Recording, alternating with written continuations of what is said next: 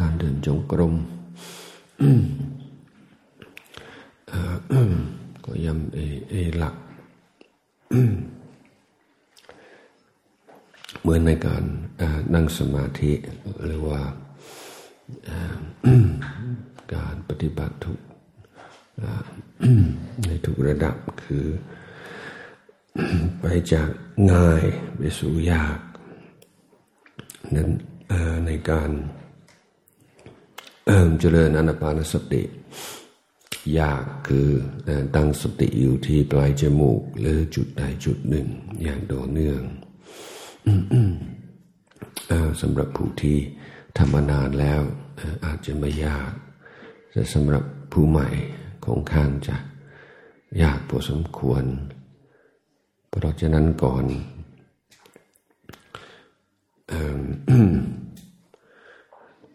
เราจะเริ่มนั่งสมาธิดูว่ากำลังสติพลังสติชันทะอะไรก็พอที่จะอยู่ตรงนั้นหรือไม่ ถ้ายังไม่พร้อมก็ใช้เวลาในการ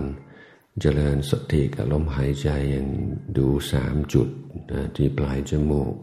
หน้าออกท้อง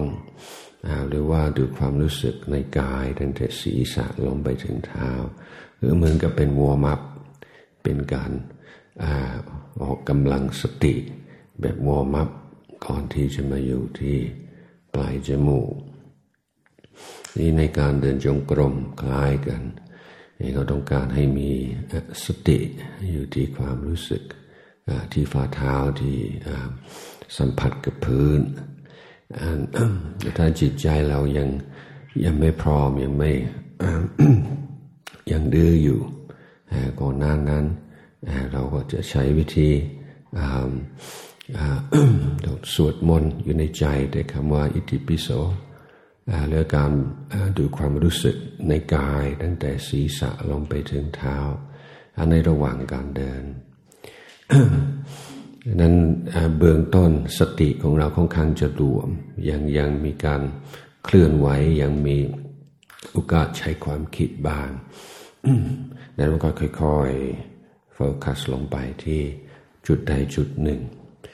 ในกรณีของการนั่งก็คือจุดใดจุดหนึ่ง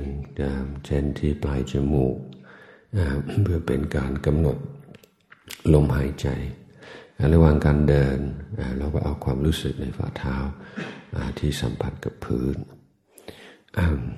ไม่ว่านั่งไม่ว่าเดินมันสำคัญที่ตัวรู้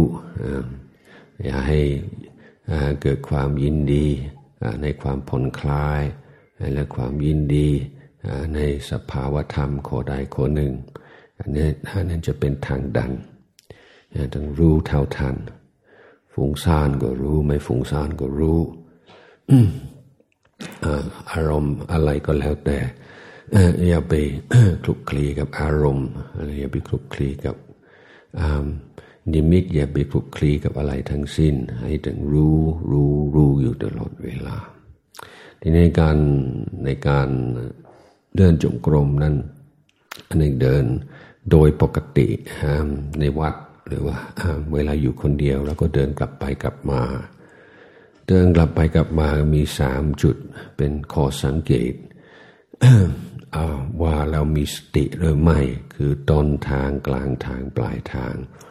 ซึ่งถ้าทางเดินจงกรม ยาวยี่สิบยี่สิบถึงสามสิบเก้าก็มีจุดสังเกตทุกสิบกว่าเก้า เวลาเราเดินแถวยาวอย่างที่นี่เพื่อจะได้มีจุดสังเกตเพื่อเตือนว่าใช่หรือไม่ใช่เผลอหรือไม่เผลอเราใช้ต้นไม้สิ่งที่อยู่ข้างทางก็ตัดทางยาวออกมาเป็นช่วงช่วงช่วงสิบถึงยี่สิบเก้า เดินจากต้นไม้ต้นนี้ถึงต้นต้นโน้นถึงต้นไม้ต้นโน้นแล้ว เช็คดูว่าสติยังอยู่ไหมแล้วก็เดินต่ออีกยี่สิบกว่าเก้าถึงเครื่องไม้ต่อไป เช็คดูว่าสติยังอยู่กับตัวหรือไม่นี่ก็เป็นวิธีเป็นเทคนิคที่จะป้องกันความ